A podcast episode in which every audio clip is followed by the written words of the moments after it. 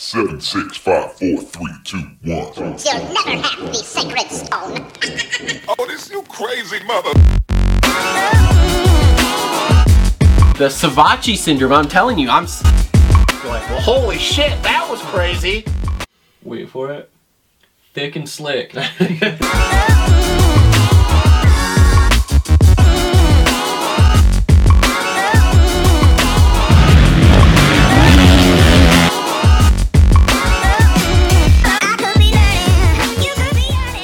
Yo, what is up, everyone? Welcome back to another episode of The Moto Aftermath show, episode number 198. We are here wrapping up our first East-West showdown of the year from Atlanta Motor Speedway. And this show is coming to you immediate post-race. So we have just finished watching the broadcast. It is officially 6:06 here now.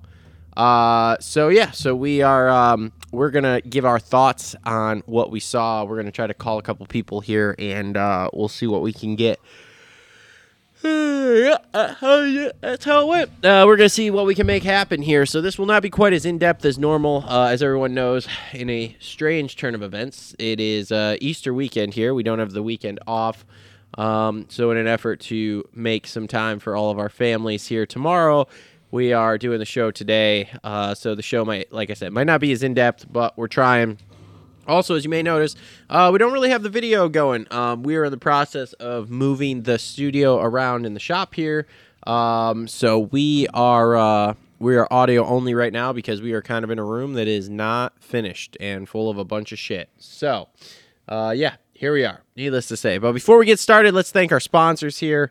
So first off, just want to thank Energy Fuel because it's the best fucking drink out there. Keep yourself fueled, energized, and strong from start to finish. Pick yours up today at CoachRobStore.com. Also want to thank Premier Custom Trailers. If you need a trailer, commercial or residential, Premier Custom Trailers has what you need. They put the custom in customer service. Check them out at premiercustomtrailers.com. Also want to thank TLR Coatings, your number one source for custom powder coating and Cerakoting. Located in Southwest Michigan and serving the surrounding area for over 5 years. Check them out at tlrcoatings.com or at TLR Coatings on all the major social media networks. Also on board with us here, Holster Co., JT Cycle, Gutterworks, Dirt Bike Depot, Adept Creative Co., Alias Sport, Isaac Nelson Designs, and Clutch Media. There are merch links, there are Patreon links, there's Amazon links, there's all sorts of links in the description down below, as well as links and discount codes for all the sponsors we just listed. And they, like I said, they're in the description down below, so if you want to check any of those out or help us out at all, make sure to click in the links down below. Biggest way you can help us out, make sure to like, subscribe, comment, and share with your friends, because sharing is caring and growing is showing. In studio with me today, he is the only other one that is halfway committed, outside of myself, who's 100% committed. It is the one, the only, Justin Hartzell. Hi, bud. What's up, buddy? Well, we just watched the race. We did. We ate a bunch of pizza. Uh-huh. I slept through the 450 LCQ. It's fine. You slept in the ball sack or whatever you want to call it. It's a turd sack. Turd sack. It's a big brown bag of turds. Big brown bag of turds. Soft and comfy. Soft. Yeah, that's what happens when you get horizontal. It likes the lotion. That's what you're tense for. Yeah, something like that. Anyway, all right, so waiting on a couple riders here who said they would probably have time to go on. So I guess we'll start with 450s. 450s today, brought to you by our friends at JT Cycle, serving Battle Creek, Michigan for over 30 years. Stop in and check out their full selection of Beta Gas, Husky, Suzuki motorcycles, and power sports products. If you need something for around the house to help keep things nice and trimmed up, they have that too with a full lineup of Echo, Aaron's, Gravely, and Simplicity. Visit jtcycle.com or follow them on Instagram at jtcyclebc. So your 450 wrap-up brought to you by our friends, like I said, at JT Cycle. All right, let's start. So Anderson wins, pretty convincing fashion. Not bad for a guy who's just focused on outdoors now. Yeah, I mean, we kind of all been wondering what has been going on with him since Detroit, you know, when he knocked himself silly, hurt his shoulder. You know, he's leading Indy, and then obviously Barcia tees off on him again, and he kind of really hasn't been the same since. But, you know, when we were in St. Louis last weekend for the Triple Crown, we all kind of looked at each other and realized that, like, hey, you could tell he's not really, his heart's not in it anymore. He's always not going to win this title. And it's kind of one of those situations that unless he feels like he can win, he probably is just, nah, I'm not going to go for it. I'm not going to risk it because he's still, he wants to get that elusive outdoor win, outdoor title, whatever you want to call it, which is funny because, you know, we know a lot of these guys have said outdoor's not that big of a deal. It's Supercross. But when you're 55+ down before this weekend, it's kind of hard to win the title at that point with only 4 rounds to go. So, but yeah, he looked great all day. I mean, even in practice, like he wasn't at the top of the board, but just really relaxed. A track that was really easy to make mistakes on, especially because of the traction going away and being really slick and stuff. Gear was sick. Lit kit. Those purple bars. Handlebars were sick. Yeah, you got some. I ordered a pair. Yeah. Oh, you didn't order 3? No. Oh, you wanted factory rental? No, they're a little pricey. Yeah. Yeah, $450 for 3. I'm on a budget now. You're on a budget now? I'm on a budget. But yeah, I mean, Anderson looked really good, you know, when Chase made that mistake, when he knifed the front end after the sand rollers and stuff. Ando got out front. He was doing something a little different in that rhythm section afterwards before the second set of whoops. I think he was going 3-3 single, where a lot of guys were going like 2-3 and then whatever.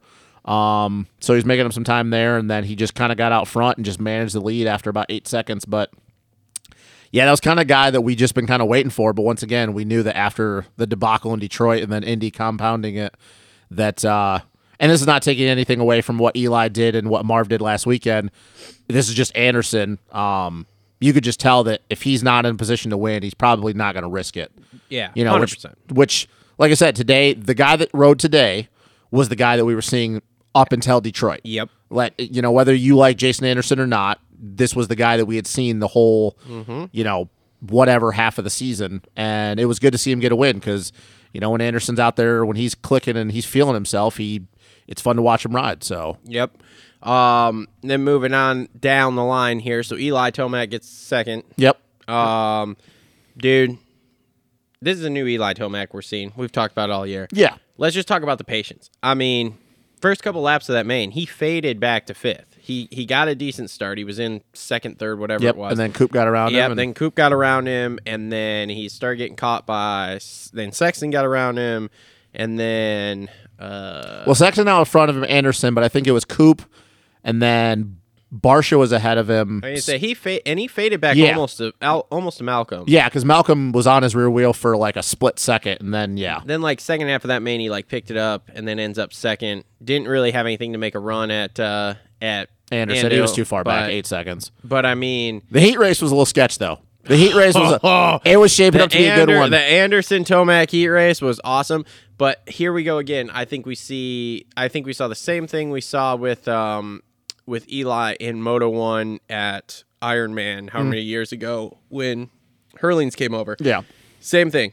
He put his balls on the crossbar and was like, "Okay, cool, I'm going to go for it." Then it got a little sketchy and he went, I probably should win this title." Yeah. You know, and the thing that I said this to you during the broadcast during Heat 1, the thing that I liked, what Eli, it came out, they were talking about it during the practice broadcast, that he basically said, hey, like, I want to win this title and I want to have it wrapped up by Denver or Foxborough or whatever, which now we know it's still possible because he's 53 up on Ando. Mm-hmm. So, like, Ando could win again and he gets second and he still wins the, you know, he's still going to win it, possibly. Or no, Ando no, would. He's got to beat Ando next week. So he's got to beat Ando. So it's still possible, but I just like that he came out and said that he goes, "Look, like I'm going to lay it on the line. If I can win, I'm going to win." That's basically what he was saying without actually saying it. If you're reading between the lines, and I like that. You know, I'm not a big fan of Eli. Everybody knows that and stuff, but I like his honesty that he was out there because a lot of guys would say, "Oh, you know, I'm taking it race to race and whatever happens." But him basically saying that goes, "No, I'm still trying to win these races." Yep. You know, I'm still trying to win them. And like you said, with the patience and stuff, and, you know, it was good. I mean, it's weird to think that the best battles we've seen this year in the 450 class have come from Eli and Jason Anderson, which are two guys, even though they've been racing each other, and we're not going to go through that. Everybody knows it for 15+ years. But two guys that never really before this year found themselves on the track together, even during Anderson's championship year when he was his best up until this point. Like, they never really found each other on the track too often, which is a weird thing to think about when they've been racing each other this long. But I think the best battles we've seen all year in the 450 class have come from those two. Yep. You know, so even if you want to go back to Arlington Triple Crown, that's second and third main, and, you know, before that, whatever I don't know what it was, Oakland or whatever. But yeah, I mean, this is a new Eli. It's, you know, it's going to be very interesting to see what outdoors looks like. Mm-hmm. What his mindset is there. If you can attribute to it, just he has full control of this championship, and that's the way he's thinking. I mean, he's kind of rode that way the entire year, but I'll be interested to see when we go outdoors, when, you know, spread your legs a little bit and fucking open up those throttle cables, and how his eye mindset's going to be there. Did you just use the term "spread your legs a little bit"? Yeah. That's not a term. No, it's a term. I just coined it. Wow. Yeah, look, man. You're really tight. Hips get tight in Supercross. You're going to twist the wrist a little bit, bud. No, that's the throttle cables. That's where that term comes from. You just open your legs up a little. Oh, my God. Anyways. Yeah. So, no, he rode good. That heat race was crazy, though. It was wild, but... The heat race was wild. I'd be really shocked if Eli's not...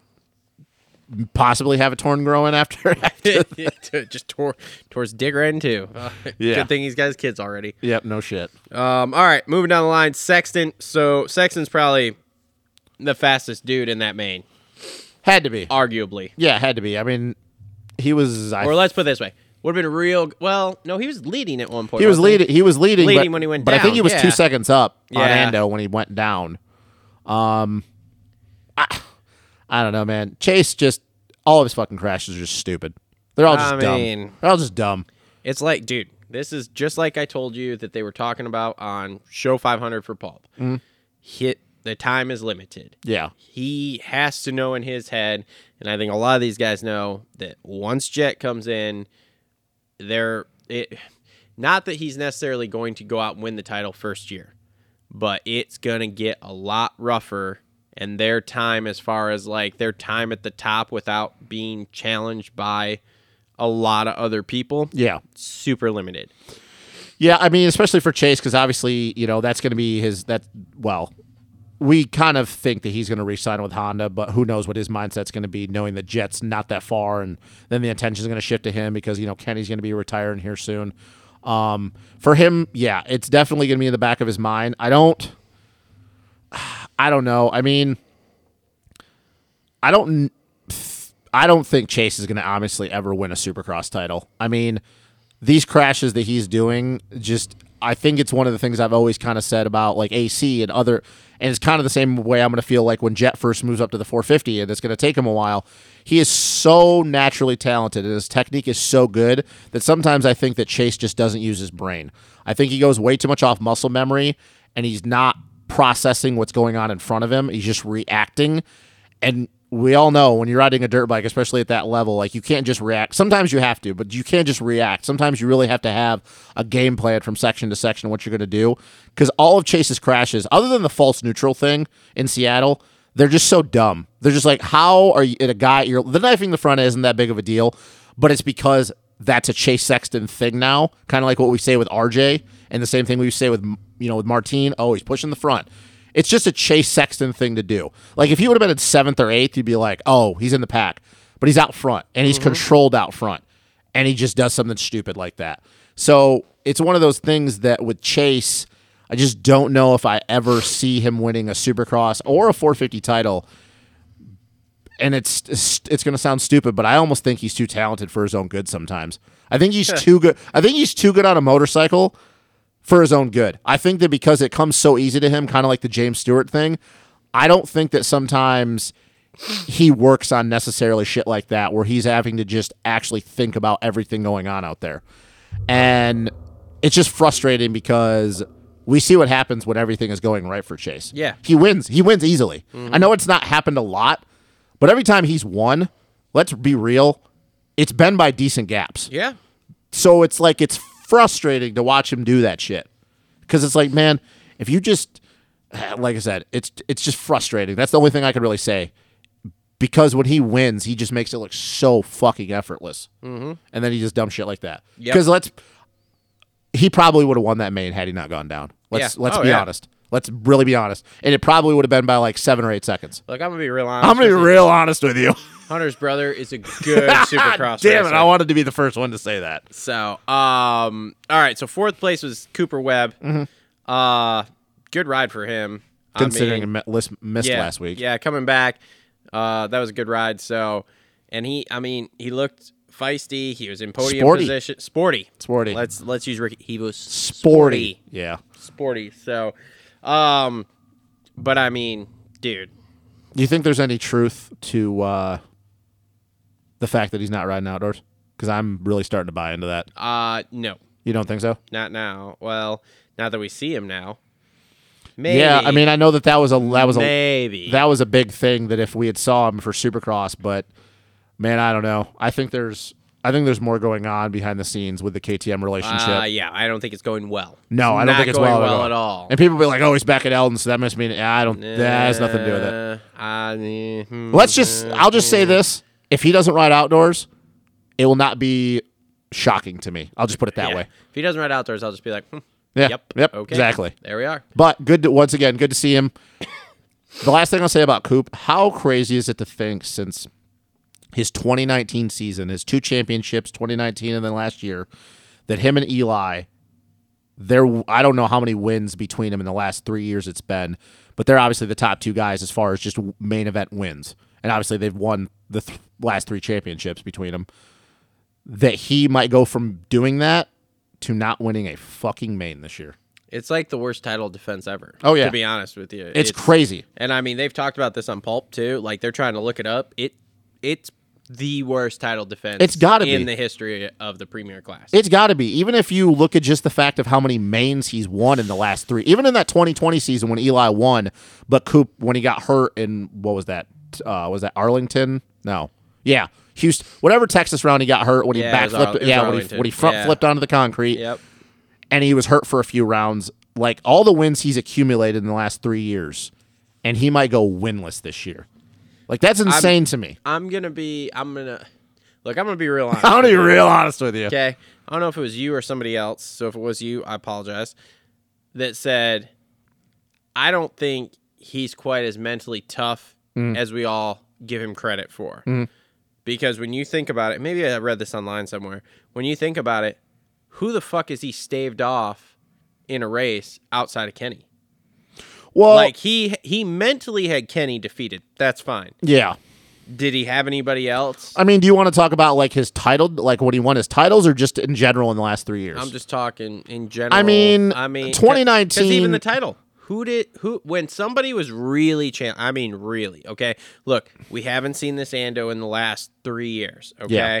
We haven't seen this Eli was not there last year. No matter what you want to say, he was not there last year when Coop won it. 2020, Eli won the title. 2019, though, when Coop won his first title, though, he kind of bitch-slapped everybody that year, though. Because remember, that was the year that he was always coming from behind. Yeah. When his starts weren't as good. Like, they were good, but they weren't as good as they've been in the last since 2020.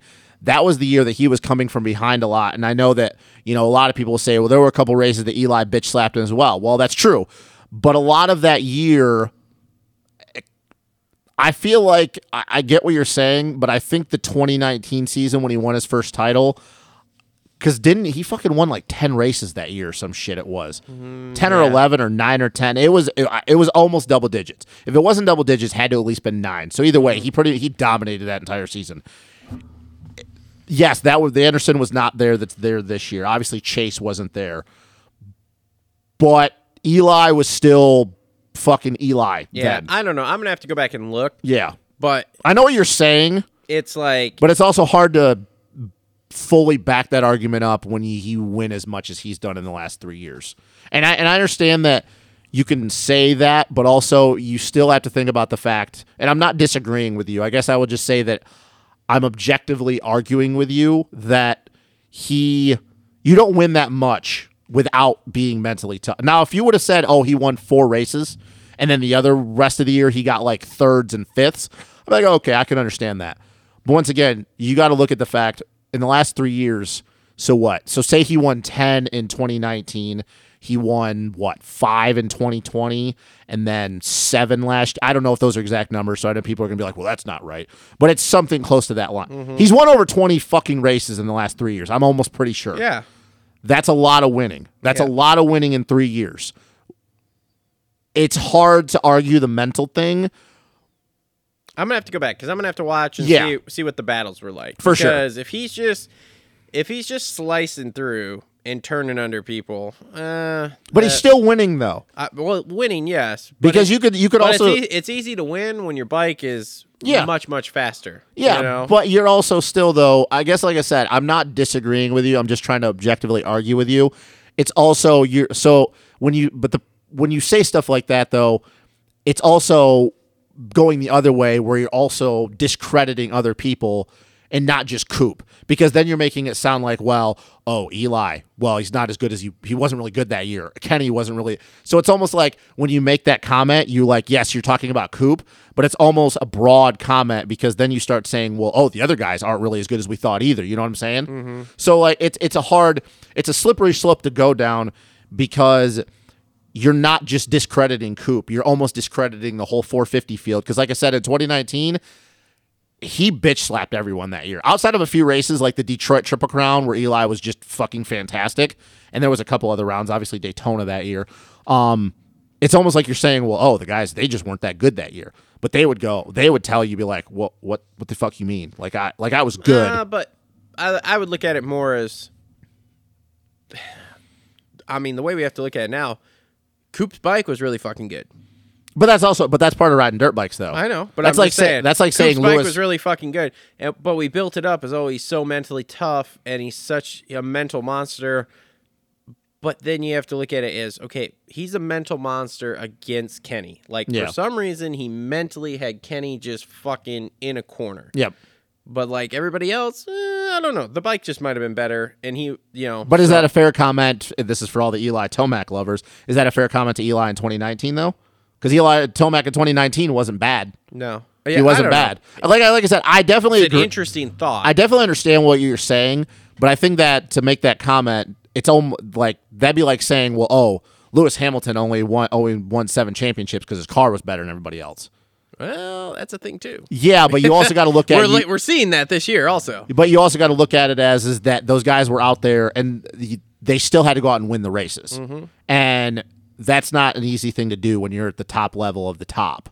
So, like I said, I don't necessarily disagree with you, but I don't know if I buy into, he's not mentally tough, because you just don't win that many races in 3 years without having shit under control. I think that the bike this year has been the biggest issue. I don't think he would have won. I don't think last year's Coupe would have won this title. I'll just say that for clarification. But I think that a big issue is the beginning of the year, coming in a little cocky, all the bullshit, whether he wants to say it or not, all the butt patch thing at A1, the bike not being that great, not a lot of testing time. I think that had a lot to do with it. I think that if you put this Coupe or last year's Coupe out there, I think that he's battling for the title. I don't think he wins it, but I think he's there with Ando and Eli the entire year. I don't think he wins it. I'll say that just to clarify, but I don't think he's that far off. I just think that Coupe is Supercross has proven enough for us not to doubt him. Outdoors, different conversation. I just don't think you win that much in 3 years and not be like, he's one of the best. Well, that's... because it's not a fair comment to make when you win 2 titles in 3 years, or now 2 titles in 4 years, and be like, he was only beating so-and-so. Okay. But that's not his fault, though. Yeah, but I mean, so one of the points you're trying to make here is just discrediting other people. Okay, well, Tomac wins in 2020, wins the title. But once again, though, you got to look at it that halfway through that season, Coop got hurt. It's not taking, I'm just trying to I'm not taking anything away from Eli. I want that to be known. I'm not taking that title away from him. He killed it that entire year. But you also have to look at it as that night that Coop got hurt, he lost a shit ton of points. Yeah. And if I remember correctly, he was within single digits before he got hurt. Yes. That's all I'll say about that. Not taking it away from Eli. I want that to be known. This was the point I was making. But then you look at Eli 2021. Mm-hmm. He won races. He did. He was in it. He was. Coop has not been anywhere near it this year. No. It's a bad look. It is. I think it's more of a bad look for KTM, though, wouldn't you agree, than him? Yes. It more falls on KTM than him. There's definitely a percentage pie going each way. Of course. And it definitely is more towards KTM, but it's not a good look for him either. But what happens if Coop goes to Star next year, like we all kind of, or at least in the next 2 years, we all kind of think, and he goes back to winning again? Well, then you see what I'm trying to say. It's a conversation we have to have when we're talking about motorsports, because our sport is so much different than everything else. But it's one of those things that, like, if you want, you could do that with every championship every year. I mean, you could say that with some of Eli's championships. Kenny in 2014, Dunge in 2012. It's just, I want the people to, like, think about this, that you can make those comments and they're fair, but it's also not those guys' fault because those are the guys that they're racing. Mm-hmm. So those were the guys they had to go out and beat, you know? It's just, I don't know. It's hard for me to buy into the comment that Coop is not mentally as tough as we thought, because I think if you were to ask everybody else on that line, they would think that you sound like a moron. Not you. Anybody who just makes that comment. That sounds fucking stupid. I don't think Eli would say that Coop is not mentally tough. Obviously, Kenny's different because Kenny is kind of Coop's bitch in Supercross. But you know what I'm saying? Like, I don't think if you asked any other guy candidly, I don't think that they would say, oh, yeah, Coop's not as tough as we thought he was. Mm-hmm. Fucking ask Chase Sexton. He just had this conversation on Gypsy before Supercross. You can't get in that guy's head mentally. And I know Chase is kind of his own space cadet brain, but he's still one of the best dirt bike riders in the world. Yeah. So, but I get what you're saying. All right, so moving on down the line here, what else you got for 450s? I mean, Mookie was, what, fifth? Yeah, you still on board with him winning a race this year? Because that, like, it just keeps getting... Yeah, till the end. I'm in it till the end, okay? I'm committed. Man, it's going to be the last lap of the last race of the year. Look, dude, we could win Salt Lake City, bro, and then I'm going to throw it right in your face like this. Just, ugh. Oh, yeah. Barcia looked good at the beginning of that main until he decided to crash a bunch of times. Yeah, which was... that was a matter of circumstances. I know Barcia rides mud good, but... Dude, he's the way Barcia rides and the way that track was does not surprise me. Okay, this is going to be a very maybe it won't be as much as I think it is, but I'm getting sick and tired of hearing that. Everybody likes to talk about how good of a mud rider Barcia is, and yes, he is because obviously his style just hey man, I'm going to bang off over rev and clutch the fuck out of it and ton of energy and shit. He has not won a mud race since Loretta's 2020. Can we also say? I don't know if you heard. I don't remember where I heard this. He doesn't ride like that during the week. No, I know he doesn't. He doesn't ride over rev. He doesn't. I know he doesn't. That shit I know he doesn't. At the practice track. But it's something that it all goes back to, like, it's something that you're comfortable with. Because if you've noticed some of the races, like, anytime Barcia's ever won, go back and anytime, what was it? The first time that he had won in a few years, what was it? The 2020 in Houston when he won that race. Yeah. No over rev. No fucking dragging the clutch to the corner. None of this fucking, like, pitching hips side to side.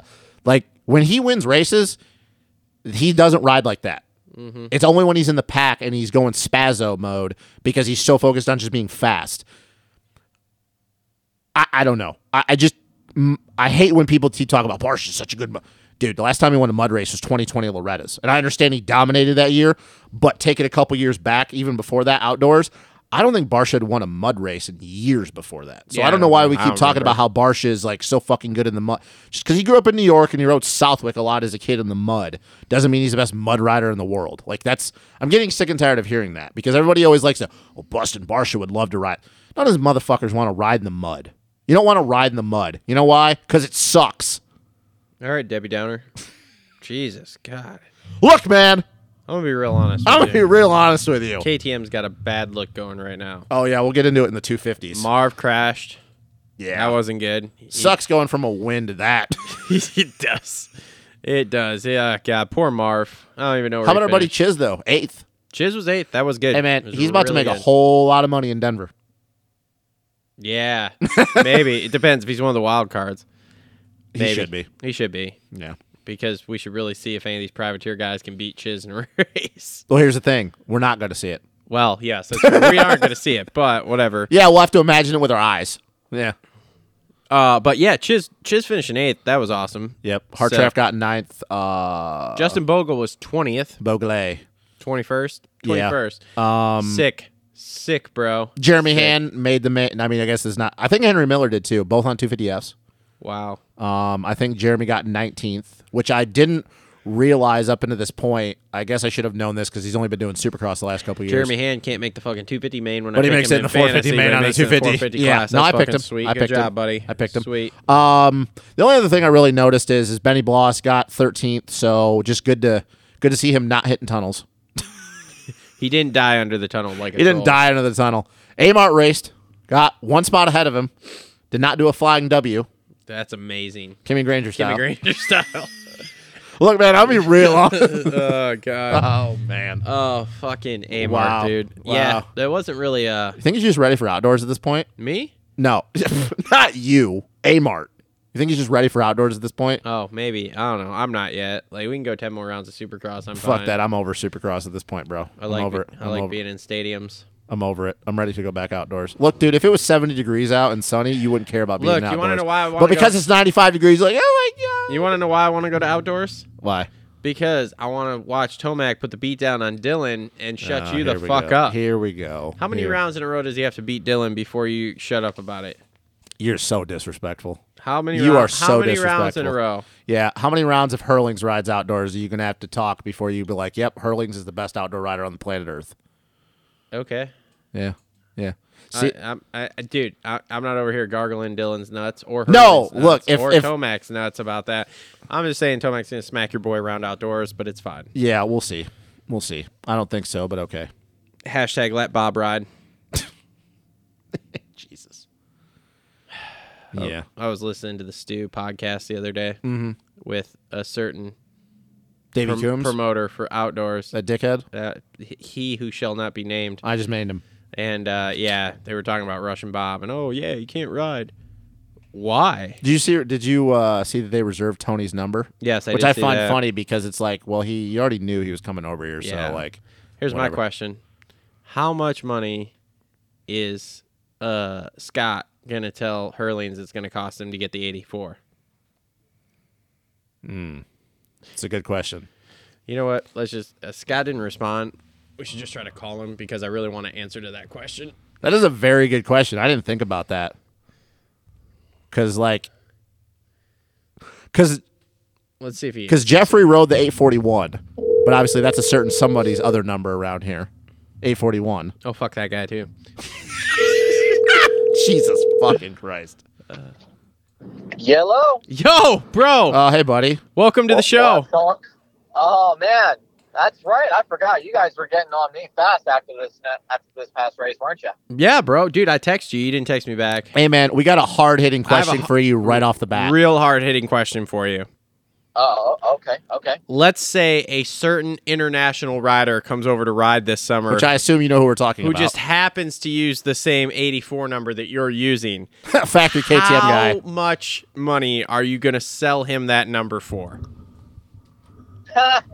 That's not for sale. That ain't happening, Jack. And remember, he has multiple Ferraris. He's like, I'll give you a Ferrari.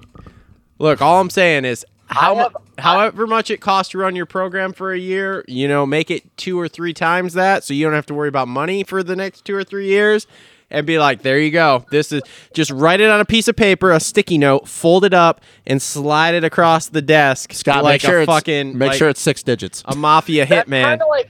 That's kind of like the same kind of energy as like in the bench warmers when he slides the rep at 20.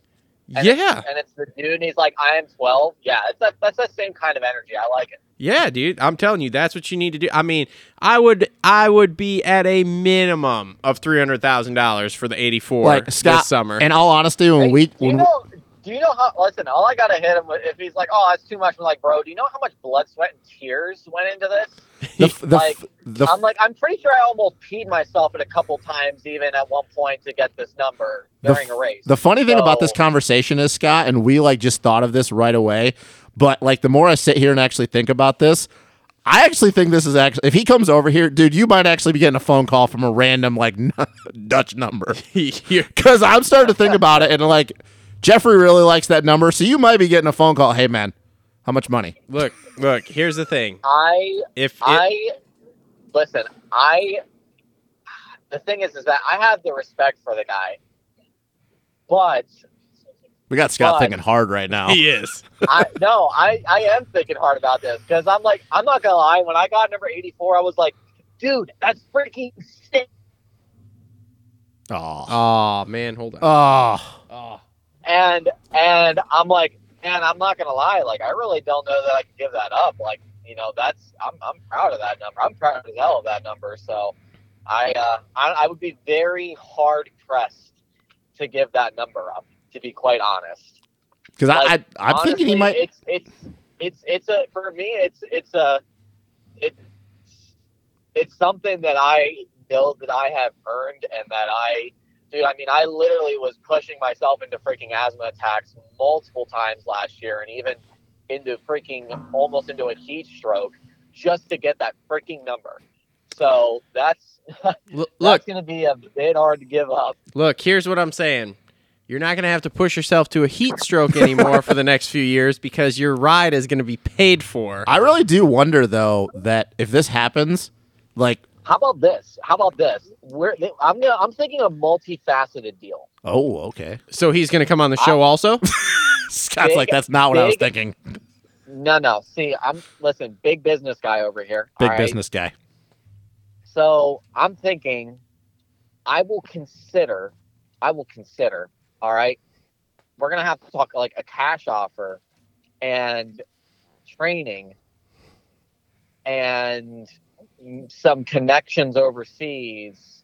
So that way when I go and race overseas, you know, we got a little bit of something going. Scott's getting trained by Jeffrey Herlings. Jesus Christ, that's awesome. That would be great. This sounds like a fantastic deal. Look, Scott, you're going to podium every sand race you ever race from the rest of your life. Look, let me ask you this. So, since we brought this up, how can we work ourselves into this deal? Also, oh my God, dude! Look, can we get a signed Herlings 84 front number plate for the studio here, or what? Just make it Scott's number plate and Jeffrey. Scott's number plate. Jeffrey signs it. Yes. There we go. Listen, I think we can make this happen. And how about after, because I'm going to go and race GPs with this deal. How about when I go and do that, then I'll come on the show and talk about GPs and give you guys GP content. There we go. That's what we like to hear.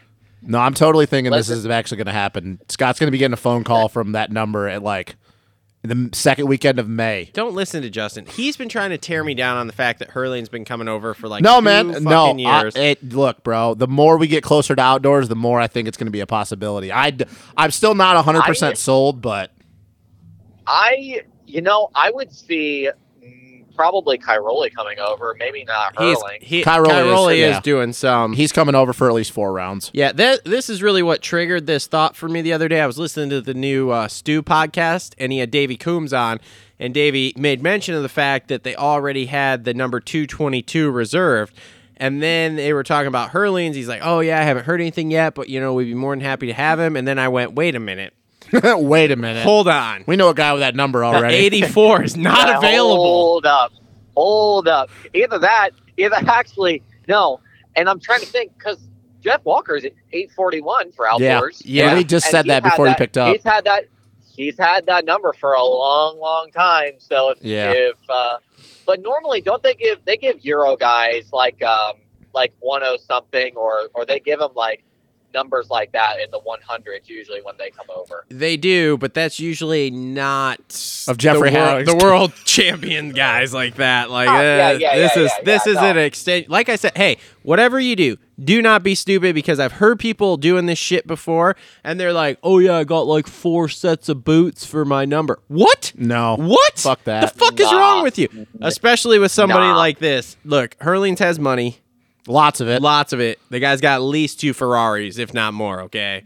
So let's make this worth our while, Scott. Let's make sure your program's paid for at least 2 years. He just sends him a text, and Scott just sends him a number with a thumb emoji. Well, let me explain something to you, okay? I'm like trying to like make sure that racing is like A-okay with this deal, and I'm gonna improve from this with our training deal.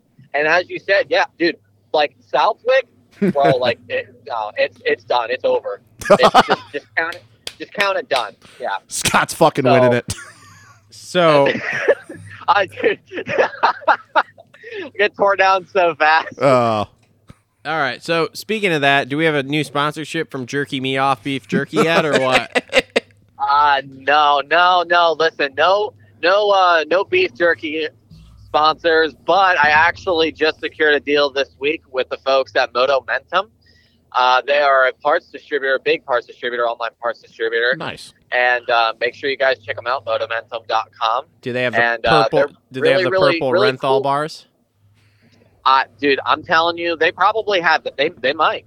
I mean, I haven't looked because I'm not a Renthal guy, but you never know. You never know what you're gonna find. Do we have a discount code? Jesus Christ. Hey, we're working on these things. We're going to do some giveaways. I also have an affiliate link with them that we're getting set up. So that way, folks that, I mean, dude, if you're going and you're buying parts online, like you might as well use these guys and help me out in the process. A portion of the sale goes to me. So support the privateers. And if you're buying parts, you might as well buy them from a place that's going to help out a guy like me. Sweet. Yeah, I like it, dude. That's awesome. I like it. That's awesome. You have to send us the links. We'll put it in the description. 100%. No, it's pretty sweet. I'm super happy about it. They're helping with my program, and then they're also helping us, with our YouTube. We're gonna get some more, I guess you would say, make the YouTubes more like a movie. And that's something that I'm really excited about, and be able to, make it even better. And obviously be able to just keep growing that. I mean, I'm not going to lie. We broke 1K finally, which, awesome. It's slow, but hey, we're getting there. It'll keep getting better. We're also going to get, some e-bike content going. Sick. Nice. Guys. So something pretty neat that we're working on. So we're going to have some really cool stuff going on with these folks. So yeah, super excited, man. I mean, just really good things. So that's new. So no beef jerky, but Motomentum. Right. We're keeping the Motomentum moving forward. Nice. Right. Nice. Well, speaking of Motomentum, how was the moto racing today? The moto racing today, I'm not even going to lie. I qualified the best I ever had. And that was 23rd. Okay. And which was pretty freaking sick. And then from there, I'm not going to lie, this was probably the absolute worst round to have a 250 for the start because, that was like a football field and a half. And, I definitely suffered. I literally, dude, obviously being on a 250, those guys just really drug me. And there's nothing that I could really do about it. But I dumped the front end in the heat race like a total ding-dong. And I went into LCQ and then didn't get a great start. Almost got cross-jumped twice, which was a great time. Kept it on two wheels. I think I ended up eighth in the LCQ. I was a little upset with myself that I didn't put it in the main. But honestly, that was actually my first ever speedway event that I've made a night show in. Oh, cool. So that was actually really nice to kind of break. I wouldn't say that curse, but I mean, for lack of better terms, to kind of break that trend with myself and be able to get myself, in the night show and, there's some places that I know I need to improve, and it's just, hey, it's a growing game, and that's exactly what we did. So I'm happy about it. We freaking launched into the sand. We went quad into the sand, which was freaking really sick. Cool. Hey, we did the big triple before they decided to take it out. So that was my next question.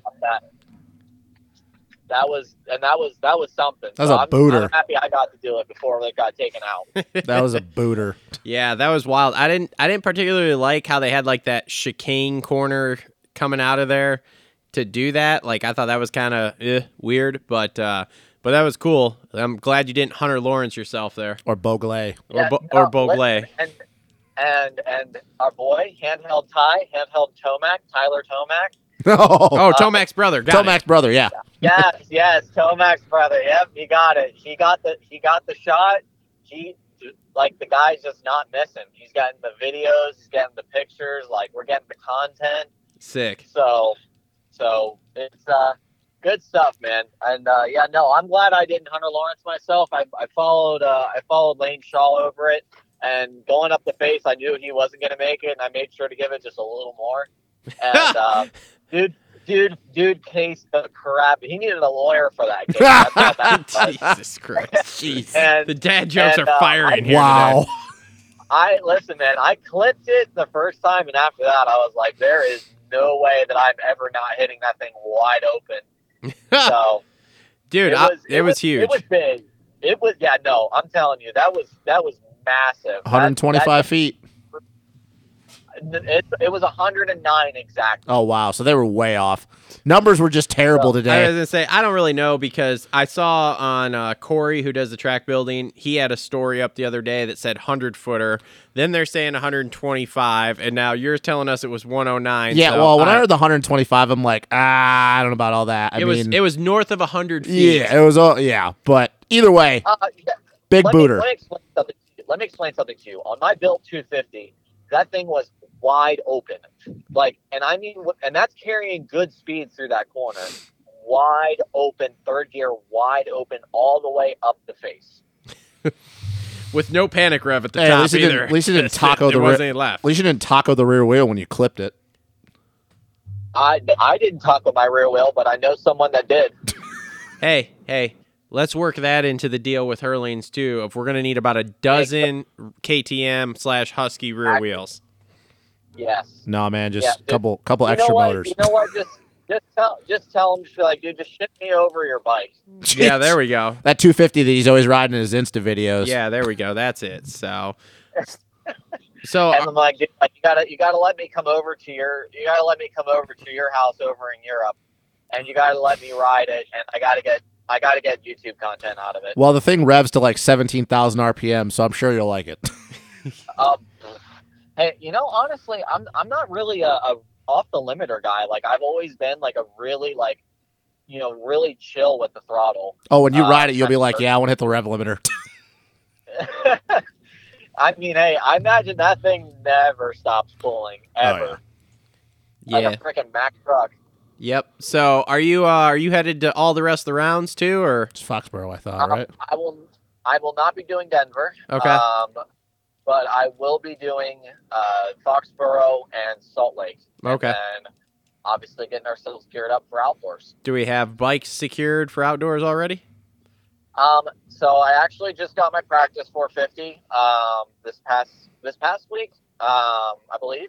Okay. And I just got the suspension from Olin's. I picked it up in Atlanta at the race. So we have the suspension. We're going to start riding on outdoors this coming week. Cool. And thankfully, I mean, I have my bike, reserved, I should say. Yeah. for outdoors, my race bike. I posted my race bike for sale a couple days ago, and it sold within an hour and a half. So that was pretty cool. That's awesome. Awesome. And so that'll get me into my race bike for outdoors. Cool.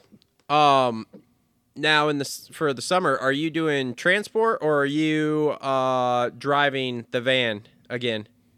I will be doing TPJ. Okay, awesome. For sure. Obviously, with gas prices the way they are, man, like, you know, even it, you know, the thing is I would have loved to do TPJ sooner.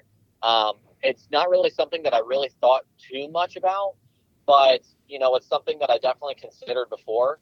The biggest thing, obviously, is, you know, you need to grow your program enough that you get support, that you can get, like, funds up front, because obviously it's a little hard to do that when it's just you, because you're just, you know, getting through the rounds and so forth. And when you can spread out the expense, and obviously it's more expensive for me to go and drive and do all that stuff.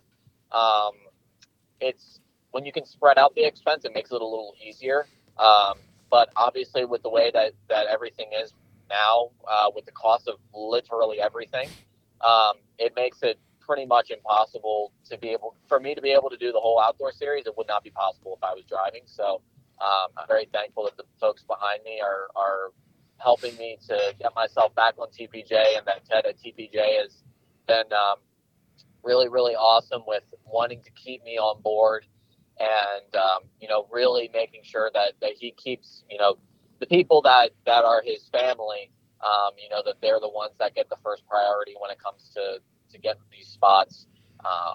So I'm very, very, very thankful for that. And then, dude, I mean, like, honestly, my experience with them has been so fantastic. Like, I really couldn't not see myself doing it if I was, you know, going on my own and doing my own thing. I mean, heck, even just something as simple as those guys had posters made for me, which I've never had. And it was so awesome to be able to sit out and give posters to fans. And, dude, that was just so amazing. And obviously, you know, it helps me do what I do. And it really helps to build my own brand and to be able to grow as a racer. So obviously it's more than just the transport with those guys. Yep. So you over Supercross at this point? You ready? Just ready for outdoors? I am determined. I will make one more main before the season's over. So in these next two races, I will be in another main. I'm going to be pretty pissed at myself if I don't, because I know that I can do it. So you can do it. I just need to tell Chiz. I need to tell Chiz. Just stay in the 250s, bro. Look, you already done it once, man. You can do it again. Yep, exactly. So, anything else for him? No, man. All right. I like the hurling talks, though. Just working that six-digit deal in there. That six-digit deal. Hey, if you need a manager to help you with that deal, call me. Okay. Yeah. You know what? 100%. You know what? The thing is like I'm not a like. I need a guy that can like really just kind of lay down the law and like not be super nice about it, because like I'm just I consider myself to be a nice guy, and I have, you know, sometimes it's good to have, you know, be like, nah, dude, like, what do you think? Like we think you're coming over here and just thinking you're calling the shots or something. Like, you know, like have Travis just be like, dude, you think I give a shit if you're the world champion? Like, I don't care. Jeffrey, I don't give a fuck. We don't take no shit from you. I don't know why you haven't called me. I don't know why you haven't called me to work your deals before. Oh, God. Here we go. Bad. Scott, you never should open your mouth. That was a bad thing to say. You think Lucas Myrtle is a good deal worker? Oh, this guy right here. God. Is like Lucas Myrtle on steroids, okay? Your head is getting bigger than it already is, and you got a pretty big head right now. Look, oh, just ask Kev. I have helped him with some of his deals. Oh, my God. Dude. You know what? That deal with UB? At this point, I mean, I'm sure that Travis can get the deal done. But honestly, at this point, the energy I'm getting, like, I think that this needs to be, like, the trio. Oh, yeah. Exactly. What the fuck is Justin going to do? Exactly. Like, bro. It's presence. It's a presence thing. Like, you don't just come at this guy with one person expected to. Like, nah, you come at it with a whole team. You're like, bro, let me explain something to you. It's not me telling you what we're gonna do. It's we're all going to tell you how. Look, good cop, bad cop. You're the bad cop, Travis. I'm good cop. It's like a small mob. You know. Yeah. Okay. And I could look him right in his face and go, look, man, I know you got 4 Ferraris and 2 Lambos. I know how much money you're making. Oh, fuck with my boy. I'm gonna need you to peel a little off from the first 2 races, because I know you're gonna get that win bonuses. Yeah, after you win Southwick. And I'm gonna need you to help my boy out here so he can help me, help you, help him, help you. Okay. Wow, that was a whole lot of helping going on. I got lost there. Look, everybody's helping everybody with handies at jerkymeoff.com. Oh yeah, that's got to be the sponsorship too. Yes, that's who we need to. We really need to get them on board here. We gotta call them. If anything, just for content. Yeah. Brought to you by jerkymeoff.com. Hey, listen. There's no way that gets demonetized on YouTube. Not at all. Dude, OnlyFans. That's where it's going. Hey, that's a deal just for Joey. Like, that deal is just for Joey. Like, that's like just Joey himself. Like, I mean, listen, Joey's going to be a big factory rider in arena cross coming up next year. But listen, wait. Pause. What? Okay. Bro, he's big dog out there. What class? What arena? Like C-class? Like Hoosier arena class? Nitro? Which one? C-class at Hoosier? What Joey's here? A B rider. Let's be calm down. I don't know all the details. I just know that Joey is a factory rider. Oh. And this is factual. I mean, legit, like, listen, the boy can lay some laps down. So don't be counting him out. But I think aside from racing, they should sponsor him for the racing, But I think they should just sponsor him just because he's Joey. Like, I don't see why not. I see the return on investment being freaking huge. Here's what we need to get Joey. We need to get him some Pit Vipers with jerkymeoff.com and some jorts across them. And some jorts. Just across the eyes. So kind of like Talladega Nights when he's got the Fig Newton thing across the windshield. He'll be like, man, I can't see shit in these Pit Vipers, but I do love jerkymeoff.com. Oh, my gosh. Just every time you walk past the Wageman brothers, just give them the bird. Yeah, there we go. That, too. Oh, my gosh. Oh, our jerky sucks. Jerkymeoff.com, motherfuckers! Yeah. Oh my god. Oh, dude, beef jerky in the Supercross pits. Oh wow. Holy shit. Yeah, Logan Cardow, eat your heart out. You want to talk about a fucking TikTok channel right there? Oh boy. The spiraled. Supercross beef. This conversation has turned. This conversation has gone in the perfect direction because we're making money moves here, as far as I can tell. Like we're bringing you sponsorship into the series. We're doing lots of big things here. Yeah, we're just fucking making money moves. We're getting you some money peeled off from fucking Herlings, that fucking European fuck. I mean, you okay? Did you have a stroke? Dude, I'm tired over here, man. Look, man, all I know is... I told you, I slept through the LCQ, all right? Look, man, all I know is once Scott gets that phone call from the Dutch number, we need to be the first person he calls afterwards. I need you to just forward that number to me, and I'll make your deal happen, all right? Yep. All right. I mean, hey, I don't... Listen, it might be an interesting phone call. We're going to see how it goes, because... There's, like, you can't just expect somebody to give up their national number and not have something to offer in return. Here's what I'll say. If it goes south, let's say the talks go south, and let's say Davey Coombs calls you, fuck that guy, wanting you to give the number up, then you need to say, yo, I need to talk to my manager, and then there needs to be a three-way with me on there. I think that you meant to say a call including a call. Yeah, I just need to. Yeah, you said three-way. For the sake of YouTube, put it that way. Look, Scott's always. I just need to be included in jerkymeoff.com. Okay, you know what? It's fine. Okay. You know what I'm saying? You're picking up what? You know what? That is. I'll tell you what. I'll let you have that. That is all you, big dog. Oh boy. We are following them on Instagram. Oh, I bet you are. I bet you are. Scott, is your mom there? She's pumping gas currently. We're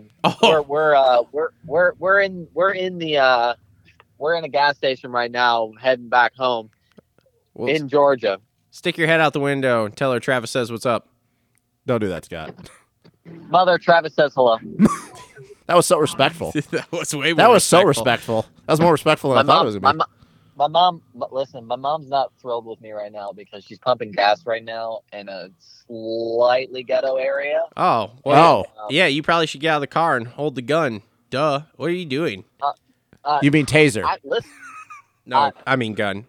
Which, by the way, dude, if you need something to carry that, holsterco.com, sponsor of the show. Make sure to look them up. There you go. Look at that. Look at that. Even when he's tired, he plugs them, baby. Oh, fire. Wow. Oh. For all your needs to hold things that go bang, God, bang. I don't get why we don't have more views. I don't get it either. This is a great show. You know, honestly, the thing is, you know, it sounds like you need a little bit of a pick-me-up. You need something to, like, I don't know, to help you get shit done. There we go. Oh, wow. God, just on fire. Hey, in all fairness, they're not following me on Instagram, I don't think. They do have a good drink, though. All right. Listen, we're going to get this all hashed out. Are we getting another sponsorship? Is that what Scott just said? Did he just offer us a sponsorship? Yeah, no. We're gonna get this all hashed out. I can't promise anything, but we're gonna get it hashed out. All right. Now, Scott, that's not the attitude we like to have here at the Moto Aftermath Show. Okay, I come on the phone hot, telling you, right, I'll knock out this fucking 84 number deal. Checks. Listen, we're getting checks. Like at this point, you know, we're just getting it from everywhere. Balls are in the air. Just a bunch of balls in the air. Oh, man. Scott, we'll let you go so you can go protect your mother from whatever's happening at the gas pump there. Nice save. Dude, listen, my mom, she'll beat someone up. I'm sure she will. I'm scared of her. Look, all I know is when we were in St. Louis last week, before we left, got in the truck, Travis asked me, should we bring guns? And then I was like, nah, man, we'll be fine. We get down to St. Louis and he goes, we should have brought guns. I really hope that we never, ever return to St. Louis. And that's not because I had a bad weekend there. That's because someone got shot right outside the stadium. I don't know if you guys knew that. No, I didn't know that one. Oh, I can do you one better, buddy. Someone got shot right outside the stadium. I can do you one better. I was at Archview at the qualifier back in 2010, and the mayor got shot right across from the track. It's awesome. Oh, man. Yeah. St. Louis is a great place. Yeah. Hey, I'm not sure. I mean, I know you didn't. So last week, I'm with you in the St. Louis. We probably don't need to go back there. So like Oakland. Our food options to eat at the stadium were hot dogs and chicken tenders. And expired chips. And then our drink options for soda. Here, get this. You ready? All right. Dr. Pepper. Diet Dr. Pepper and RC Cola. They'd probably been sitting in those refrigerators for a good 10 months. God. It was awesome. Listen, dude. If you didn't go with the chicken tendies and the RC Cola, you were doing it wrong. Oh, we did. But unfortunately, it wasn't. It was not pleasant. No, it wasn't good, man. It was not pleasant. The dome at the center of the Americas was rough. Oh, God. Yeah. It was second only to Oakland. And that was because I felt slightly safer in St. Louis than I did Oakland. At least the pits are nice, though. Yeah, I mean, thumbs up. I've never been to Oakland, but you don't want to go. Don't go. Trust me. Skip that. Don't do it. Been there. Let me just feed you a little story there. So number one, the Starbucks that I was sleeping in a parking lot in the morning because I flew in from Vegas in the morning. So while I was waiting for the stadium to open, I was sleeping in the rental car in a parking lot of a closed Walmart, and the Starbucks that I was also right next to got robbed that morning. Wow. Then when you drive to the stadium, it's nothing but tent city all around it. And then when I got ready to leave, I didn't realize that the airport was not open 24 hours a day. So I ended up returning the rental car and sitting not in the terminal, but in the front area of the airport where it was me and about 26 of my closest friends, including about 4 homeless people who were sleeping in there. I mean, I wasn't sleeping. I just stayed up all night. And worked on my computer, but yeah, needless to say, it was rough. Wow! You know, this is the kind of insider knowledge that I need. Yeah, you don't need to go to Oakland. Yeah, I don't know why we keep going back there. We're not going back to Oakland. Shouldn't go back to Detroit either. So yeah. So pretty much goes like Oakland, St. Louis, Detroit. Yep, pretty much. Just wipe those off the map. I didn't have any issues with Detroit. I just am not a Detroit person. Yeah, I mean, that part of town isn't terrible, but it's not great. I think it's more, a lot of people say that don't live in Michigan, but I think it's because we live in Michigan, we know the ins and outs of places like Detroit. Yeah. And I think that's why we have the views. Like, I imagine, Scott, with you living in Florida, there's probably a lot of places down there that you'd be like, yeah, seems great when you go there, and then when you actually know about it, you're like, nah, not so much. Listen, I mean, you know, you can tell me about Detroit, I'll tell you, don't go to Ybor City in Tampa at night. Just don't do it. I'm sold. Okay. Hey, don't worry. I've been in Tampa since I was probably younger than you. So, wow. Jesus Christ. So that's a lot of years. Ugh. So, all right, man. Well, we appreciate you picking up for us. Thank you for your insights. Thank you. Thank you for the laughs. And like I said, remember when you need that deal done for the 84, just call me. Listen, I'm telling you right now, somebody even that, like, nah, it just. Scott's ready for it. We're about that life. I'm not. Listen, I am ready for it, and I am not giving up that number very easily. So I don't know. Yeah, fuck you, Jeffrey Herlings, and all your KTM money. Can we just tell him, like, when Ukraine invades, we're not coming to help if he doesn't pay up for that number? Real. I mean, listen, I can imagine that if I don't let them take it, that. You know, if I ever need a part and I ever go to ask KTM Husky to ask the answer, it's going to be a resounding no. 100%. Gonna have to go back. Gonna have to start riding Kawasaki's or something. I mean, trust me, they're really not really very, very happy to give parts anyway. But I've already found that out. But it's okay. Yeah, whatever. So, all right, man. Well, thank you. We appreciate it. Good luck at the rest of the rounds, and we'll talk to you soon. Okay, buddy? All righty, guys. Thanks. See ya. Bye. All right. Scott Meshy, everybody. Always a good phone call. Always a great phone call. God, I can't wait for that conversation with Jeffrey Herlings. It'd be great. You know, it's funny when you met when we first said something before we went on that call. I didn't really think about it because it was just kind of joking around. And the more and more I started thinking about it as we're sitting there talking with Scott, I'm like, yeah, that's going to be a thing. But yeah, I don't know. God, that'd be an interesting turn of events though. But yeah, for anybody that doesn't think that kind of stuff, doesn't happen, it's totally a thing, and especially when you're somebody like Jeffrey Herlings, who's only ever had two numbers in his entire career, 84 and 841. Well, those happen to be by two people. But yeah, in all seriousness, if he really is coming over here, I expect that phone call. I really think that Scott's going to get a phone call about that number. More than likely. But I totally understand where Scott's coming from, man. He fucking, like you said, he was going into asthma attack, heat exhaustion. He had a rough year last year to get that number. So, in all seriousness, I don't blame him. $250,000 will change my mind about anything.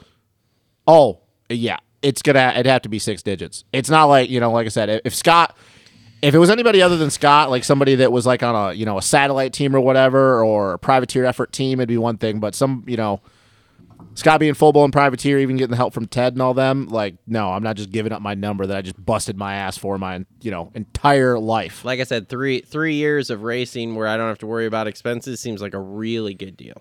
Yeah, I don't know. Probably a lot of people are going to hear this and think we're joking around, but it's not a joke. If Herlings comes over here, he's going to want that fucking number. Yep. Because like I said, that's the only number he's ever had other than 841, and that was one fucking time. Mm-hmm. He's going to want that number. So, I mean, good God. He likes that number so much that he doesn't even run the number one plate when he won his championships. He runs 84. So, yeah, no, anybody thinks that we're joking when they hear this. It's not a joke. If Herlings comes over here, he's going to want that number. Yep. So, all right, let's move on. Let's recap 250s here. 250 recap brought to you by our friends at Holster Co. Who did I say was bringing us? JT Cycle? Yeah. No, who brought us... Who brought us Scott Meshy? Did I say anybody? I don't remember. All right. Gutterworks. Gutter is bringing you the Scott Meshy interview. So thanks to them, Kayla and Josh. Thanks. Thanks, everybody. Check them out. Gutterworks with an X, gutters.com. And Holster Co. bringing you our 250 race recap here. Bringing you Kydex, providing you with Kydex holsters for things that go bang, bang, and boom, boom, and bop, bop, and bop, bop. So make sure to check them out at miholsterco.com. They're having a sale right now. How much is that sale? I don't know. Oh, okay. I just saw it was a sale. Oh. So anyway, 250 race recap from Atlanta. First East-West showdown. Man, the Hunter brothers got a real good start in that main. Dude, Hunter's brother can fucking ride. I'll be real honest with you. Hunter's brother is a good fucking rider. No, so interesting day for the Jet. How does heat race go? God, I'm blanking right now. Well, he first turn crashed. Him and Fortner. That's right. They didn't come together, but no, it was RJ. Yeah, but him and Fortner was on the, he was right there with Jet and stuff. Yes. And so yeah, it was a long day for Jet. So heat race, he goes down the first corner, comes from dead last to third, I think, right? Yeah. Did he do that? No, fifth. Yeah, dead last to fifth, which wasn't really that tricky for him, but whatever. Then in the main, gets loose in the whoops. Start. Then gets loose in the first set of whoops, and on the second lap, third lap, whatever, and just gets into some of the soft stuff. Pushes the front end again, goes down, and then it's on the comeback and comes back from 15th all the way to 3rd. Mm-hmm. And I haven't looked at lap times, obviously. We said we were doing this post-race, so we literally haven't looked at anything. He was moving out. Oh, for sure. He was fucking on the move. It was for sure. Yeah, it's kind of like the same thing that I tried to say when we had this conversation. Everybody was talking about the East-West showdown. Now, even though the track came around, it did dry up a little, quite a bit, but obviously it was still greasy in spots because that clay is so sticky. Who knows what it would have been like had this been a completely dry race? Mm-hmm. But everybody builds up these East-West showdowns. Oh, my God, it's going to be a battle between who's ever's first on the East Coast. It's going to do this. It's going to do that. And it's been a very long time. You can go back in the history books and look at the East-West showdowns. It's been a very long time since we've actually seen the 2 points leaders of each coast battle. Honestly, we were 2 laps away. Yeah, but see, here's the thing. Because you could say this, though. Here's the thing. You could say, though, the only reason we were 2 laps away, though, is because Christian had gone down. When Jet got into third, if Christian had not gone down, he would have been at like 8, 9 seconds back. So you can look at it as, yes, we could have had it had we had another lap or two, but you also can look at it the fact that Christian went down, so that's why I was only so close when Jet got into third. I never was under the impression that we were actually going to see Jet and Christian really battle, even if it was a dry race. Who knows, maybe. But because they had such a big points lead. Now, and once again, because normally when we don't have this race until the end of the year. Yeah. But But you can't say that because there were years in the past we have 4 of these things. That's true. But once again, you rarely ever see the 2 top guys have a crazy battle. Yeah. Because some shit's always going wild. You know, somebody always comes out of nowhere, like a la Jeremy Martin in, 2017 in Indy. Like, we rarely ever see the 2 points leaders have this crazy battle. And then of all fucking people, like Hunter comes out and just fucking dominates, kills it. Did great. And I mean, it shouldn't be a surprise. Craig was on him. Yeah. And Hunter was away from Craig. He was. So I mean, Hunter's been been all year? Yeah, I know, dude. I don't know. Because if Hunter rode half as good as Hunter's brother rode all year. Look, if Hunter rode half as good as he's had these last 2 weekends, this would be a completely different conversation. Yeah. You know, Hunter's got 3 wins now. Hunter's a good, I'm going to be real honest with you. Hunter's a good rider. Fucking Supercross. But he's got 3 wins now, right? Yeah. 3 wins. Okay, so Christian has 6. 6, right? 6 wins? No, he's got to have 5. 5. Yeah. Okay. Because Hunter's got 3. Yeah. Because they have 10 races. Yep. So yeah. I mean, I don't know. Hunter's been good the last 2 weekends, and I know that people were like, "Well, he got a kind of gifted." Look, bro, he did not get a gift today. No, he just straight up fucking won that race. If you want to talk Seattle, fine. Mosman bent rear brake. Okay, you can come to me with that argument and be like, "Yeah, okay, logically, you might have a point." Hunter straight up was the best dude today. Yep. I don't want to get in the argument with anybody that, Jet did this. Jet fucking rode phenomenal all day long, but Jet also put himself in shitty situations. Hunter didn't. So anybody that wants to take this away from Hunter, go fuck yourself. Like, Hunter killed it today. And I'm only saying this, and I'm always so fired up about it because everybody kept talking, it's going to be Jet or it's going to be Christian. It wasn't either of them. Dude straight up beat both of them, and that's the end of that conversation. I thought it might have been Mosman because he probably should have won Seattle. Yeah. But Mosman did Mosman things today. Yes, he did. Yep. He did Mosman things. Pierce Brown was down in the brown. Pierce had a rough day. Yeah. It started in practice when he went down on the bridge in the first lap, and it just continued to spiral from there. Fortner made a triumphant return. Dude, that heat race was crazy. Heat race was wild. Oh, and it almost ended completely on the last lap, though. He came back for like 4 laps of a heat race. And then he almost took out RJ in the process. Yep. So, but that was a good comeback day for him. Yeah, I mean, Jet's going to win this title pretty convincingly. I know that you can go back and look at like all the different things that happened, but once again, he made it through the entire season. He won it. It just does make you wonder that would Jet still win this title? Probably. But I have a feeling that if Fortner rode this good in his first... And I honestly think that Fortner, he just faded at the end of that main. He's been off for a month. I don't know how long he's been back on the bike. That's something I don't know. Yeah. Would Jet still probably have won this title? Yeah, probably. But I have a feeling that if Fortner would have been there the entire year, I think it would have been a whole hell of a lot better season. It would have been a lot closer. Fortner would have took a couple rounds. So it kind of, even if you're not an Austin Fortner fan, just in the aspect of racing, it sucks to see that Fortner rode this good his first race back in a month. What we could have had. Yeah. If he just want to be that basic, what we could have had he not got hurt, and we're not going to rehash the whole him and Jet thing. It is what it is. It just sucks on the aspect of we got kind of robbed of seeing some good racing. And we've seen good racing the entire year, but it would have been a lot better. And the same thing you can say McAdoo getting hurt last weekend. Yeah. Dude, McAdoo had a great Indy. Who knows what would have happened the last 2 weekends. I think with what happened last weekend in St. Louis, if McAdoo would have been there, McAdoo probably would have won that race. Yeah. So it just kind of sucks. But good to see Fortner back. It's always good to see more parity. And who knows, another week on the bike, maybe we see some fireworks in Foxborough. Maybe he gives Jet more of a run. Maybe we don't see Jet pulling away in one of these races by however many seconds. So if Fortner can just stay healthy, and this time it wasn't his fault for the first time in a long time why he missed this year, we just want to see him healthy, because when he's healthy, we obviously know how fast he is. So yeah. Craig had kind of a quiet day. Yeah. There wasn't anything really stunning. I mean, he won his heat, so that was whatever. But outside of that, very quiet. Mm-hmm. He was... I know he's a California dude, so he's not used to riding muddy, sloppy conditions like this, but he didn't really do anything spectacular today. He was just kind of there. Yeah, I mean... You got something in your eye, bud? No, I'm trying not to sneeze. Oh. Yeah, it makes me wonder what his mindset's going to be for these last two rounds that he's doing in Salt Lake and Denver. Yeah. What his attitude's going to be, because it's what... How many points is it now? 23? Okay, 23.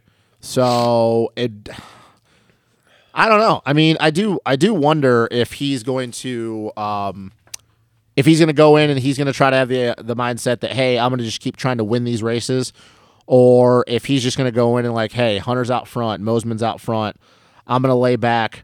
I don't know. I was very unimpressed with the way he rode today. I know he got second. I know he won his heat race, but there was no point today that I watched Christian, even in time practice when Nate went out and put it on top of the board for the West guys. You know, obviously everybody who watches this show knows I'm a firm believer in Nate Thrasher, but like I wasn't really expecting that. So at no point today was I going, oh yeah, I definitely see Christian winning this race. No, there wasn't any of that today. And it's not taking anything away from him. He got second. He did what he needed to do. He won his heat race. He got second. He didn't obviously extend his points lead, but he didn't blow it. Yeah. I didn't really feel at all today that I'm like, oh yeah, Christian's going to win this main. I was never in the mindset that he was going to win the race. No. It was, and it's funny because as good as all the West guys were, at no point was I like, man, they're head and shoulders better. Like, well, no, and you also got to look at weird situation. Like, okay, so take out Hunter, because we've established that Hunter did what he needed to do. He won the race fair and square. So take out. So then you go through the rest of it. So you look at Jet. So crashes, comes from 15th to 3rd. Fortner coming back after his first race in a month. Yep. J Mart's not there. Pierce Brown, I fully believe that Pierce is dealing with some shit after what happened in Indy when he ragged out himself into the ground. Yeah. I don't have any proof of that, so nobody quote me on that. But just looking at how he was from Detroit and then that he raced in Indy and then the last couple races that he's had, something is going on with him. I don't know what it is. Mm-hmm. Maybe I'm talking out my ass. I don't know if you see that. But he doesn't look the same guy that he did in Indy and Detroit. Yeah. McAdoo's not there. Yep. Like I said, and RJ's just one of those guys that, like I said, he can go from winning and then riding like that. I still don't believe that the West is better than if you have all the East guys healthy. Mm-hmm. I just don't believe that. I just don't. The West guys, yes, Jet was the only guy in the top 5 from the East. But, dude, if you just look at the way the West races have gone the entire year with those dudes, and then you look at the East, I think you can visibly see that the East guys, they're faster. At the top. Mm-hmm. It's just there was a lot of circumstances today as to why Jet was only the third guy or the only guy from the East in the top 5. So, you know, if you give me a fully healthy Austin Fortner, if you give me a fully healthy J-Mart, if you give me a fully healthy Cameron McAdoo, I don't know. I don't know how that goes. I really don't. And we're not going to find out, obviously. So, yeah, I don't know. I mean, the West was, they were better. They were better today. But once again, this is not a normal Supercross. It'd just be like if we would have this race at Daytona, not a normal Supercross. And we're probably not going to really have a good indicator come the last round, because I feel like a lot of shit for a lot of people is going to be really wrapped up. Mm-hmm. So we could go to the last round and you could frickin' see Joe win the race, which is nothing taken away from Joe. Which... he looked like he might have won it today. He had looked a really good day. He looked really good. He looked so much more in control in this race. He looked like the old Joe Schmoda. Yeah. Not blazing fast. Yep. Nothing that's going to blow your doors off. Just very in control, calm, putting the track together every lap.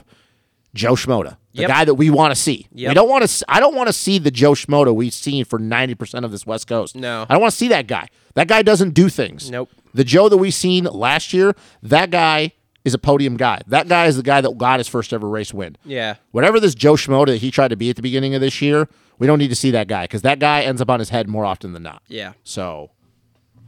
And can we just say R.I.P. to Phil? Poor Phil. Hashtag poor Phil. I mean, I don't know how bad that broken arm is, obviously, because we're doing this literally right after the race. It didn't look good. No. I hope for his sake that this is not going to put him behind for outdoors. Me too. But you got to think, okay, so we're sitting here April 16th. The first round of outdoors is May 27th, 28th, I think. No. Yes. The final weekend in May. So it's got over a month and a half, pretty much. Yeah, dude, you got to think that he's going to go into Paula behind the eight ball. There's no way he's going to come in 100%. Yeah, there's no way because you got to figure if it's not super bad, he's at least out for a month. Yeah, so that's going to put him halfway into May. Yeah, there's no way he comes into the first round healthy, which really sucks because depending on where everybody else is coming off injuries in the 450 class going into outdoors are, you almost kind of have to feel that Phil could have been a top 10 guy outdoors on that 450. Yeah. And now he's going to be lucky to even sniff the top 10 for the first half or quarter of the season. Yep. So I just hope for Phil. I'm not a big Phil Nicoletti guy, but I don't want to see anybody get hurt. And like I said, that didn't look good. I mean, no. Phil's a pretty fucking tough dude, and he was in severe pain. Yeah. So, yeah, hopefully the arm, hopefully it's not too bad. But yeah, I mean, I'm trying to really think of anything else that's crazy. I mean, Nate Thrasher, he looked fast as always, had some issues, but he was fourth, fifth? No. I picked him for fantasy. It didn't do me a whole lot of good. Well, he got fifth, so he got third place points. Oh, okay. So, I mean, that's kind of where he's been the entire season for the West Coast. Yeah, I don't know. I mean, he was good, top of the board in practice. I'm trying to think of. Pierce Brown was ninth. Jordan Smith did not make the main. Neither did Max Volan. And can we take a second to talk about this? Max Volan didn't even make the show, let alone the main. All right. So do you agree with what I was saying when we had this conversation about Max? The same thing with Joe. Mm-hmm. Kind of trying to just be fast and not really ride like Max Volan. We saw in St. Louis. It was bad. Saw in that first practice today. And granted, I only got one practice day, so you literally had to go figure out the track real early, and it was he was the first practice of the day, but dude, you're a factory KTM boy. Like, and this isn't, and I'm gonna say a name, and I'm not gonna try to throw shade at this person, but a certain person on a 125 got in. Two guys did, mm-hmm. But one of them that doesn't ride a two-stroke, Mr.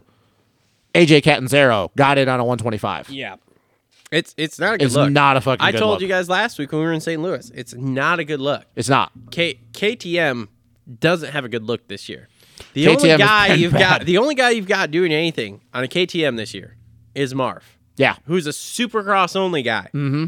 Who is, I'll put air quotes around it, retiring. Mm-hmm. At least that's what everyone is saying, except for him. Yeah, he's not saying he's retiring. Everyone else is.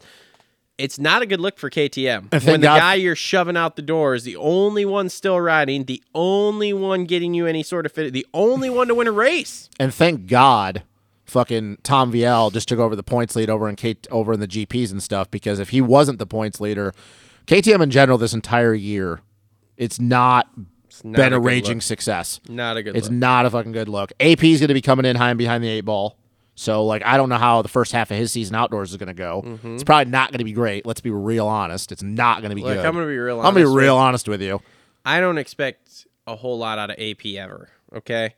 AP's a great rider. Mm. He might win a race, maybe. Yeah. Like, and I'm talking between indoors and outdoors. He might win a race before his career's over. I don't look for him to do anything. Yeah, but he's still a top 10 guy. I understand what you're saying. Yes, but that is exactly what I'm saying. Yeah. It's like he's a top 10 dude. That's it. How insane will it be if we get to outdoors and all this shit that we're talking comes true about Cairoli and Herlings, and the KTM's two top guys over in America aren't even actually the guys who run their series? Yep. Like, because that's their only hope at this point. Like, before we move on to whatever we're going to talk about next, the last thing I'll say this is that KTM, their biggest hope right now is that Herlings and Chiaroli come over here, and they're 1 and 2 after round one, and then we get to round 4, and they're still 1 and 2. So Chiaroli decides, fuck it, I'm just going to ride the rest outdoors, because right now KTM, going from being one of the most successful teams worldwide as far as motocross and supercross in the last however many years, 250 and 450, this is, you want to talk about Coop having one of the worst title defenses, this has been one of the worst declines I've seen from a factory team in a long fucking time. And this is coming from someone who couldn't fucking care less about KTM. But I can't imagine, between Roger, Ian, Pitt Byer, all these dudes, all the top bigwigs, and all the engineers over in KTM, over in Austria, what the conversation is right now, because they cannot be happy. No. Like, dude, this isn't going well. I don't get it. Like, I don't know how this happens. How does this happen when you have Roger DeCoster, Ian Harrison, and Pitt Byer? Roger's past his prime. Let's just put that out. And I understand that he is stepped back. Roger's past his prime. Okay, so you take Roger out of it. He's still there in whatever his role, technical role is. But you still have fucking Ian Harrison, who's been there through thick and thin. He's won all those championships with Roger. And then you have Pitt Byer on the other side of the pond. Yeah. And I understand some jockeying has been going around over there, at least, between Gas, KTM, and all that kind of shit. Yeah, over there it's really a weird situation, because you've got Chiaroli retires. And then the team Herlings gets hurt, and then DeCarli goes to Gas. So Guadagnini and Prado go, and the same thing with, and they have to hire another guy, and Simon Langenfelder. So yeah, like right now, whatever's going on at KTM, I don't understand it. I don't get this. You, like I said, you want to talk about micro with Cooper Webb having the worst title defense. Macro, KTM right now is not. Do you think it's a situation of they're too big? Like, it worked, so it's worked between Gas, Husky, and it's got to be, because let's face it, okay, since they've brought on Gas, I mean, yeah, Coop won the title last year, you know, whatever, because it was last year. Yeah. Okay, so Coop wins the title last year. Now we've got new bike, we've got new teams that we've just started in the last year, and this year there is on top of that. How is the Huskies? How has Husky done last year and this year? Let's see. RJ has been shit. Jalik shit. Styles might be the only like bright shining spot, and that was one race Daytona. Osborne is back. Osborne's done. He's an ambassador now. Dino has been just Dino, which is not bad, whatever, but like it's still not great. Yep. Mookie has been a shining spot, yes, but still hasn't won a race. Yep. So you have to factor that in. You do. Barcia has been good, but still has not won a race. So, like, and then you talk about Mosman and Brown. Okay, they've been good. Mosman won a race, but where are they at in points? Yeah. And then the last thing you can go to is Voland. Yeah. I mean, here's the thing. I feel like it's a situation of they brought in the Gas brand, and then they robbed Peter to pay Paul. So they bring in the Gas brand. Now we go from having TLD KTM to TLD Gas. We add a 450 guy. Okay, that's fine. Yep. We go to one 250 East, one 250 West rider. Yep. Then we go over to Husky. What do they got? Three 250 guys? Three 250 guys and two 450 dudes. Okay, so we go to three 250 guys instead of 4 or 5 like we had. Then you go to KTM. All of a sudden, KTM in America does not have a 250 guy. Yeah. Then they sign Max Voland just strictly on the fact that they didn't want to lose him. Yep. So they sign him, bring him up early. That's not going well. Like, we thought last year went okay for first year, but now the second year, not going well. And also look at Husky. You can talk about they've gone through 3 team managers in 4 years. There's a lot going on behind closed doors, in my opinion, for the Austrian brands here. It's crazy that I mean, how do you not, like, okay, if you don't have budget to do all of these teams with all these guys, like, then you need to reassess doing this. Yeah, it's crazy that this is I don't know about any other podcast, but like, it's crazy that we've actually have not talked about this the entire year. I think you're onto something with the whole, there's too many balls in the air. There's too much shit going on. Well, and this is what happens when you get too big. Yeah, and now Europe's starting to see that here, obviously, because like now Gas is, they're going over to Gas. Husky. Here's one for you. Husky technically doesn't even really have a factory team over there anymore. Yeah. It's Kida Wolf and Rohan van de Moosdijk, and they're on a completely, they're a Neston Husky. Yeah. It's not even really a factory Husky squad. Yeah. And like I said, your KTM you went from having more dudes on factory bikes at KTM than any other team over there, and now you have one 250 guy and one 450 guy. Mm-hmm.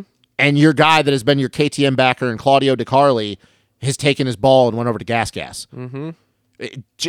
I don't know what's going on over there, but I feel like all these big manufacturers, and obviously they never say this, need to just follow what Bobby Reagan has done at Star, mm-hmm. what they've done at Yamaha.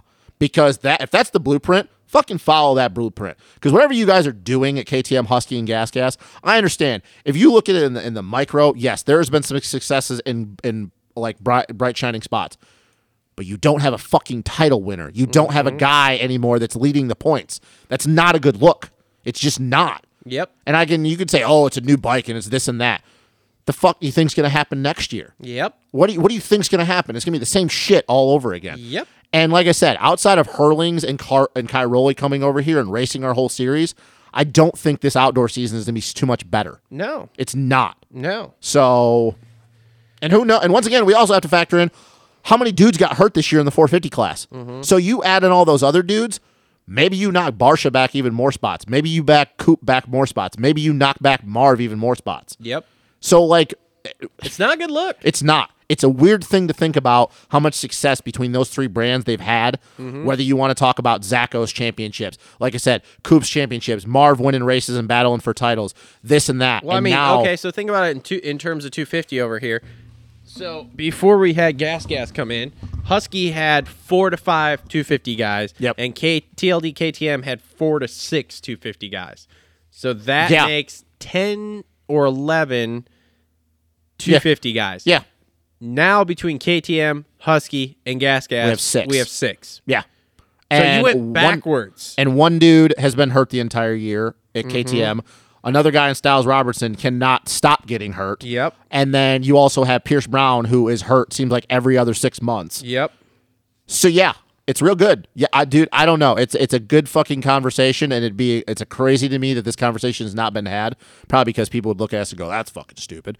But it's a true thing to think about. It is. Like I said, if you want to talk macro and everything that's going on, I don't know what's going on over there, but they got to change something because there's no way this can keep happening. Nope. And anybody being okay with it. Got to get their shit together. And I don't know, the last thing I'll say on this, I don't know if it's kind of like a Yamaha thing where the guys at the top, the ones that have been there for however many years, mm-hmm. you get the boot. You need to bounce. You need to retire. Mm-hmm. Because Yamaha has proven that new way of thinking is the right way to go. Mm-hmm. So I don't know what's going on.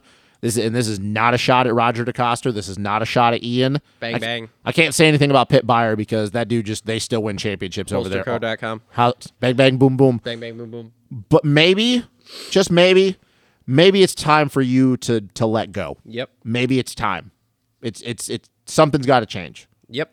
So, all right. Well, that was a good conversation to finish her off. Yeah, I can't really think of anything else. A lot of guys kind of finished where they have, whether you want to knock back one spot or knock one spot up, just of where, like with the East-West shootout. Josh Faries didn't make the main. Well, that was a little weird. Yeah, but I mean, dude, he's been getting top 10s on the East, so I would have thought he would have made the main.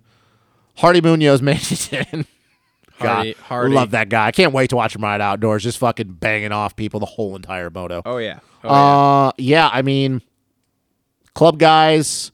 Oh, Garrett Marchbanks. I know that he hasn't really done much this year. I think he was fifth or sixth. I don't know about you. I didn't really see him the entire day. I don't really remember a time he was on camera. Nope. A little weird. Was not. A little weird. I don't like, I just thought of this. I'm like, huh, I didn't see Garrett Marchbanks one time today. Mm-mm. A little weird. Yep. But, yeah, I mean, all in all, there was some craziness, but kind of uneventful, I guess you could say. Yeah. But whether you want, I guess you can chalk that up with the way the track was. I mean, the track definitely got significantly better. I mean, Jesus, for anybody that hasn't seen the photos, they were under water. Like yep, before we got started. Maybe 4 inches of water. Oh, it was a lot. It was a lot. It was a lot. It was a lot of water. So shout out to all those guys at Dirtworks and all them. Fucking, they killed it. Yep. But, yeah, I mean, whether you want to chalk that up to just guys kind of settling into where they are or just track conditions, we get back to a normal Foxborough, normal Supercross next weekend. Maybe. I mean, we're still outside. Yeah, I don't know what the weather's outside been like. Outside next week? I don't know what the weather's been like. The week after in Denver? Yeah, I don't know what the Denver one. Outside the last one, Salt Lake. Denver could be interesting because I don't know if you've been paying attention to the weather. The West just got, not in Denver, but like the West has just got hit with a fucking blizzard and like 3 feet of snow. Sweet. So we might be riding in some snow next week. I think Foxborough is going to be okay. It's probably going to be a little chilly. Do we have Kev coming on? Nope. All right. We have anything else? Anybody else coming on? Nope. All right. Who are your winners for Foxborough? You probably think Jet, so I already know on that one. Yeah, probably Jet and either Marv or Eli. Not Ando? Nope. Why not? Marv and Eli got good juju there. That's true. Talk about the 27. Especially Marv, yeah. Talk about the 27. Yeah. You know what? I'll go. I probably think Jet's going to win it, but I'll just for the sake of it being different, I'll go Fortner gets it because I feel like Jet might put himself in another shitty situation and just realize I don't have to win this. Mm-hmm. I'll go Fortner and Ando. I think that Ando maybe gets off to a good start, gets another start, and realize, okay, I got a clear track. I get the Eli Marv thing. I didn't think about that. But yeah, I'll go Ando and Fortner just because I think that Jet's going to be like, you know what? I don't need to win this. And the 450s, I don't know. Every time it seems like we go there, something wacky happens. Yep. So who knows? Maybe some crazy shit will happen. Maybe Mookie gets his first win there. It's not over till the fat lady sings. Maybe Bogle throws some fat turn-down whips. You don't want to talk about I don't want to talk about Bogle. Right Bogle. All right. Well, it's been another episode of the Moto Aftermath show, episode 198. Thanks for tuning in, everyone. Thanks to our sponsors. Links in the description below. Sorry this isn't quite as insightful as normal. Like I said, we're because of the holiday here, because... How many years has it been since we've had a race on Easter weekend? A lot. Yeah. So anyway, thanks for tuning in. Thank you. We'll be back at normal schedule next week. We'll be recording the day after. And sorry about no fantasy show, folks. Yeah, and sorry about no fantasy show. We had some scheduling conflicts come up Thursday, and then I was busy working yesterday. Yeah, we're all working Friday.